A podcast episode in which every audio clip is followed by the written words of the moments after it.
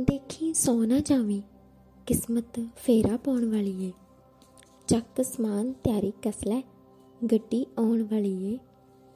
ਇਹ ਲਿਖਤ ਹੈ ਪੰਜਾਬ ਦੇ ਮਸ਼ਹੂਰ ਗਾਇਕ ਸਤਿੰਦਰ ਸਰਤਾਜ ਜੀ ਦੀ, ਜਿਹੜੀ ਸਕਾਰਾਤਮਕ ਸੋਚ ਦੀ ਉਮੀਦ ਨਾਲ ਸਾਂਝ ਨੂੰ ਦਰਸਾਉਂਦੀ ਹੈ ਕਿ ਜੇਕਰ ਸਾਡੀ ਸੋਚ ਸਕਾਰਾਤਮਕ ਹੈ, ਤਾਂ ਅਸੀਂ ਜ਼ਿੰਦਗੀ ਵਿੱਚ ਮਿਲਦੇ ਮੌਕਿਆਂ ਨੂੰ ਸਹੀ ਤਰੀਕੇ ਨਾਲ ਸਾਂਭ ਸਕਦੇ ਹਾਂ।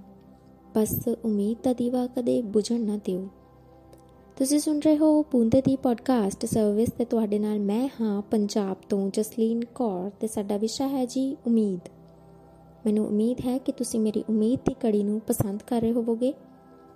ਦੋਸਤੋ, ਉਮੀਦ ਤਦ ਤੱਕ ਕਾਇਮ ਰਹਿੰਦੀ ਹੈ ਜਦ ਤੁਸੀਂ ਹਿੰਮਤ ਤੇ ਹੌਸਲੇ ਦੇ ਕਿਨਾਰੇ ਖੜ ਕੇ ਇੱਕ ਚੰਗੀ ਤੇ ਸਕਾਰਾਤਮਕ ਸੋਚ ਨਾਲ ਆਪਣੀ ਮੰਜ਼ਿਲ ਤੇ ਪਹੁੰਚਣ ਲਈ ਮੁਸ਼ਕਿਲਾਂ ਭਰਿਆ ਗਹਿਰਾ ਸਮੁੰਦਰ ਪਾਰ ਕਰਦੇ ਹੋ।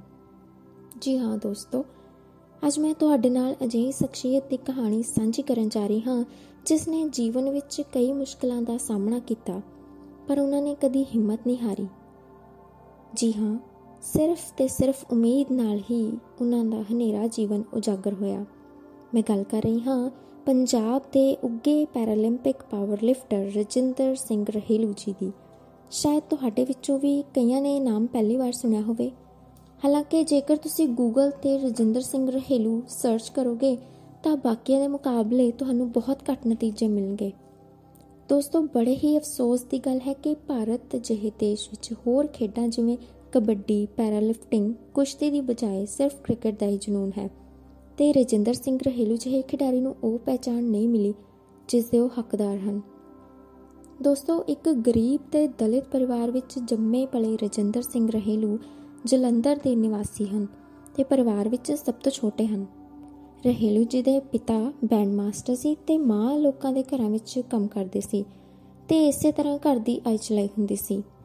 ਰਹਿਲੂ ਜੀ 8 ਮਹੀਨਿਆਂ ਦੇ ਸੀ ਜਦੋਂ ਉਹ ਇਨਫੈਂਟਾਈਲ ਪੈਰਾਲਾਈਸਿਸ ਮਤਲਬ ਬਾਲ ਅਧਰੰਗ ਦੇ ਸ਼ਿਕਾਰ ਹੋ ਗਏ ਸੀ, ਪਰ ਉਹਨਾਂ ਨੇ ਹਿੰਮਤ ਨਹੀਂ ਹਾਰੀ ਕਿਉਂਕਿ ਉਹਨਾਂ ਨੇ ਆਪਣੇ ਮਨ ਵਿੱਚ ਉਮੀਦ ਦੀ ਕਿਰਨ ਉਜਾਗਰ ਰੱਖੀ ਤੇ ਆਪਣੇ ਆਪ ਨੂੰ ਕਦੀ ਕਿਸੇ ਤੋਂ ਘੱਟ ਨਹੀਂ ਸਮਝਿਆ। 41 ਸਾਲਾਂ ਬਾਅਦ ਰਜਿੰਦਰ ਸਿੰਘ ਰਹਿਲੂ ਜੀ ਨੇ ਗਲਾਸਗੋ ਵਿੱਚ ਹੋਈਆਂ ਕਾਮਨਵੈਲਥ ਗੇਮਸ ਵਿੱਚ ਭਾਗ ਲੈ ਕੇ ਸਿਲਵਰ ਮੈਡਲ ਹਾਸਲ ਕੀਤਾ।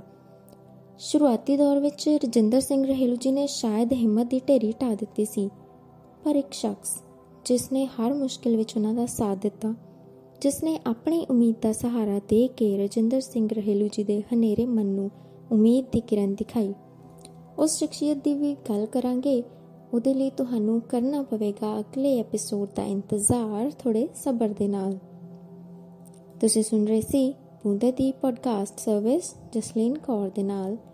ਤੁਸੀਂ ਆਪਣੇ ਸੁਝਾਅ, ਆਪਣੇ ਵਿਚਾਰ ਸਾਡੇ ਨਾਲ ਸਾਂਝੇ ਕਰ ਸਕਦੇ ਹੋ ਸਾਡੀ ਈਮੇਲ ਆਈਡੀ ਦੇ ਰਾਹੀਂ। ਸਾਡੀ ਈਮੇਲ ਆਈਡੀ ਹੈ boonde.podcast@gmail.com b o n d e i n podcast@gmail.com ਸਾਡੇ ਇੰਸਟਾਗ੍ਰam ਪੇਜ ਬੂੰਦੇ ਪੋਡਕਾਸਟ ਨੂੰ ਵੀ ਜ਼ਰੂਰ ਫੋਲੋ ਕਰਿਓ।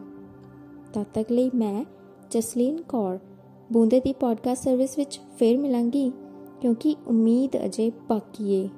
ਧੰਨਵਾਦ।